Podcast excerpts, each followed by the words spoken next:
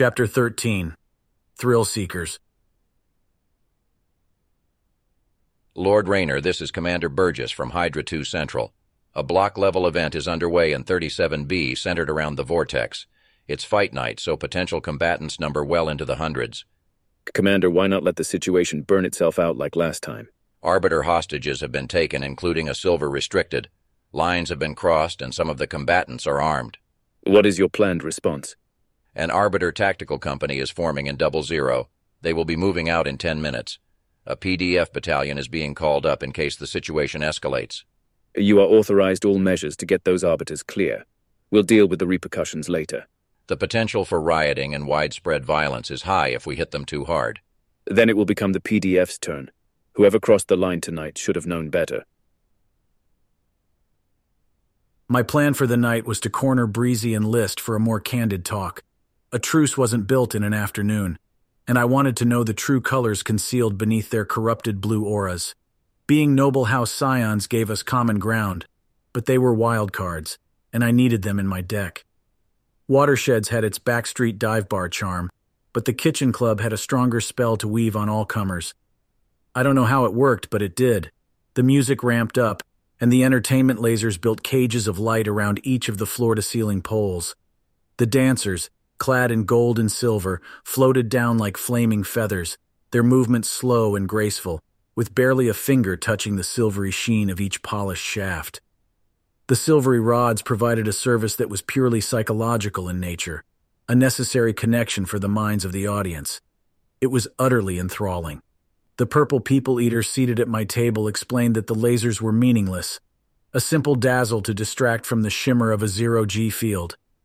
It worked so well that I barely noticed when Breezy and List arrived, chasing away my well versed fate bodyguard. On my left, List sat at arm's length with the patient smile of a jackal. Breezy sat entirely too close on my right. Beneath her long black leather jacket, she ditched her dark blue mini dress for one in shimmery gold. It was utterly unfair. I looked over at List and he gave me a wave, telling me to get on with it. Having met my mother, he'd done enough talking for one day. Breezy or Brienne, I whispered. Bree. I was floored by her expression, a combination of two separate personalities, one fiery and determined like her dress, the other coy, careful, and completely vulnerable. I didn't have to wonder what to do next as she leaned forward and looked up into my eyes. I kissed her in earnest. We took it slow, allowing the floor show time to burn itself out. How long was I gone? I said as we came up for air. List pointed to two empty glasses on the table in front of him. A third drink was half full in his hand, and suddenly I was an optimist. Bree rested her head against my arm and scanned the room around us. She was a few years older than me, but seemed to have retreated a year or two as she integrated the softer half of her existence. I took advantage of our new connection. Bree, can I have the knife back? She reached into her jacket pocket and placed a pewter gray blade on the table in front of me. I was keeping it safe. Well, it doesn't belong to me, and I feel the need to return it to the warden that lost it. List set down his drink. Silver, do you think that's a good idea? On the scale of my ideas, good was always relative. Having been thrown into the underhive pool, I was swimming for the coldest end. List, what do you know about the wardens? They're guardians. Of what? Can you keep a secret and promise not to act on what I tell you? No, but by Bree's dress, I swear I'll protect you and your sister the best that I can. He smiled. I picked out the dress myself. List, you have exquisite taste. Now about those wardens. List leaned forward. The Greys guard Lady Horn. They're part of her cabal. I thought the Underhive was ruled by a baron of sorts. Lady Horn is the Red Baron's partner.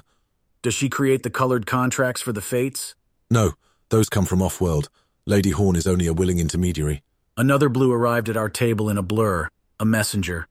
The fates kept their hive comms chatter to a vague minimum, especially in emergencies. Boss, fight night at the Vortex has gotten out of hand. I managed to avoid looking around for the boss and replied, Doesn't that happen often? I mean, isn't that the point of fight night? The newly arrived fate didn't disagree. Most weeks it's a beastly violent party, but tonight it's become a gang war with a slew of arbiters as the prize. Define a slew. At least four hostages. How do you know they're arbiters? We monitor the Hive security channels. The Adeptus Arbitus are forming a sizable task force in Ground Zero. Okay, I said. Let's get there first. I climbed out of the booth and shook the blue's hand, giving him the night off. I may have siphoned off more than my share of blue energy from him before I raced out the kitchen club's side door on my way to a service lift. Three sectors up, List took the lead with Breezy at my side. I recognized the new expression on her face, and her gold dress became achingly more enticing. As we arrived at the vortex, the line outside looked like it might start its own riot and tear down the block. The band inside played on, stoking the minds of the masses through the strands of overhead speakers. I asked Breezy, why haven't they cut the band's feed? The music keeps things heated but in check. At this point, if they suddenly stopped, the whole crowd inside and out might go ballistic. We waded into the club in a sea of frenzied onlookers. The immense arena below was only half full and split into two uneven groups. A few skirmishes raged between the two tense lines, and several bodies littered the blood-stained floor. The larger of the two groups was creeping closer to its rival, looking to make a final move. The aggressors carried an assortment of polysteel combat blades, while the other gang seemed mostly unarmed. Both sides had snagged a pair of hostages and held enough knives at the ready to open four pretty throats. The smaller gang had their backs to the band and held knives to the necks of two junior arbiters. One of the captives was Caroluna Rayner. Her eyes were wide, and her hair pulsed in time to the beat of the tune. That, more than anything, explained the immediate mobilization. I'd put money on the PDF getting in on the action, too. My father wouldn't let this situation go to waste. The crowd on the platform overlooking the dance floor was packed. Drinkers and wounded were sharing the space with an angry mass of displaced brawlers.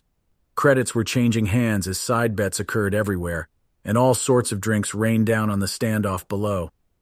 I found a well-dressed patron with a thick wad of markers to highlight his expertise. He seemed to know what was going on and which way the scene would flow. The larger gang, a war band from Sector 55B, was launching a recruitment drive and had managed to sneak in a cache of blades. Their target was a smaller rival clan known to frequent fight night. The knives came out, and when the blood began to flow, the four arbiters hidden in the mix tried to break it up. As soon as they became hostages, the manager turned off the laser system, and everything slowed to a stop, except the band. Why didn't the Fates step in and end the mess? I thought it was a sensible question. And risk the death of an arbiter. That would close the vortex down for sure. Fight Night at the Vortex was a lower hive staple consumed by millions through a weekly video feed. Nobody dared to risk it. What are the odds of that happening? Better than even. He replied. Is there an over-under on the night's body count? Twenty. Five bodies have already left through the back door, and as you can see, there are several more waiting to be picked up. And what is your name, sir? My friends call me Keg. Keg, my friends call me Silver. In less than 60 seconds, those four women will be outside greeting their fellow arbiters. Place your bets accordingly. Keg nodded his thanks, and I got to it. List, tell the manager it's time for a floor show like they have back at the kitchen. I had plenty of purple and blue energy running through me as I hopped over the railing. I topped it off with an intense rage. It wasn't the best mix for the featured act at the kitchen club, but instead of a pole, I was dancing with an empty bottle of Starfire 69. The color had drained from my eyes, leaving a sheen of alien silver. A web of multicolored laser lights crisscrossed randomly around my face and body, and I tried to mimic Zaxxez's light-bending ability to further distort the view. It was the best I could do to mask my appearance on such short notice. I headed for the no man's land between the two gangs, and instead of floating in like a feather, I staggered and waved the empty bottle of dismal spirits like a drunk. I belched a burst of white energy, hoping to stun any recording devices in and around the arena, and I worked on my deepest slur. This is my house. Who do I have to kill? From my left, a foot spun for the side of my head. I shrugged, and the attacker missed, dropping like a sack of recycled cadavers. I acted startled and quickly shuffled my way toward the larger of the two gangs. They held the bulk of the knives and two arbiter companions of Luna Rayner. You, this is my house. Let them go. I pointed at the two junior arbiters and the obvious boss standing in front of them. There was a reason that the lowest sub-zero sectors lacked any decent traffic or entertainment districts. The smell that far down was eye-watering, much like the gentleman that spat on me. He offered his sincerest apology. Who the feth are you? My faux inebriation was a form of camouflage, a way to hide the rage I felt inside. It wasn't a coincidence that a gang war had appeared here on my first official night in charge. No, fething way. I stepped closer to the boss man and the two hostages. I swayed as I went. Hey, that's my girlfriend and her sister. I leaned in and loudly whispered to the boss, Don't say anything, but the sister is way better. I laughed anyway. His sneer preceded a violent shove. I caught his arm as I fell backward to the floor, dragging him down with me. He wouldn't be getting up again. Ever. I may have passed out as my bottle shattered on the synth rubber floor beside me. When I came back a few seconds later, certainly well before a count of ten, only the four women remained standing in the lower arena. Everyone else was down and out, I hadn't had time to be thorough or act as an arbiter would, so I'd gone for takedowns, not kills. It worked on my hounds. It would work on the pack of dogs that had dared to mess with the fates in fight night. As I rolled the dead boss off of me, Blue Fates sped in and escorted the four junior arbiters outside, in time to meet the incoming tactical squads. My laser strewn face popped up on the big screens around the club, declaring me the winner of the round and ringing all sorts of bells. It was a nice touch. I took my bows and peeled off my jacket, showing off my eyes and my fate marks to the crowd. At least the fates would know who or what had happened, and word would get back to the right bosses across the lower hive. Silver was a primary color. A horde of bouncers and helpful patrons stormed the floor, hauling off the bodies. Most of the troublemakers had been knocked unconscious, but some of the knife holders were dead. I hadn't taken any chances with those nearest the hostages, and medicuffs were suddenly in short supply. With the next round of fight night about to begin, I found Breezy's face in the crowd and pointed to the lounge door at the back. Before I could focus elsewhere, she was escorting me across the floor and up the back stairs with her jacket over her arm. She was my prize wrapped in gold. List held open the door to the private club room. Fates only. List, before anything else, you're going to wipe all the video of tonight's performance. I don't want a copy to escape, and certainly nothing for the authorities that are about to request one. It was as good an excuse as any to get a few minutes alone with his sister. Breezy had returned in full during the encounter with the gangs. Her face held a perpetual smirk, a rigid wall to hide behind as she eyed the private room. As lounges go, it was rough and certainly not worth the effort of walking up the short flight of stairs, but it gave us a chance at some privacy. I sent everyone else out, even the man behind the well-stocked bar. I took Breezy's coat and helped her put it back on. You don't like the dress? She sounded aggressive, wronged. You know that I do, but right now I care more about the woman that's hiding behind it. I reached out for her waist and felt the charge packs of her laze pistols running hot. I clicked them off. How can I protect you if I'm not fully charged? The last time you were here, you had other intentions regarding my well-being. What changed? I'd connected with Brienne and Bree, but I hadn't squared things with Breezy, the toughest of the bunch. Lalo told us that you were a threat to the Fates and needed to be eliminated. He said it was the Baron's idea. If I told you to kill List, would you do it? No. If List told you to kill me, would you do it? She smiled as she replied. Maybe.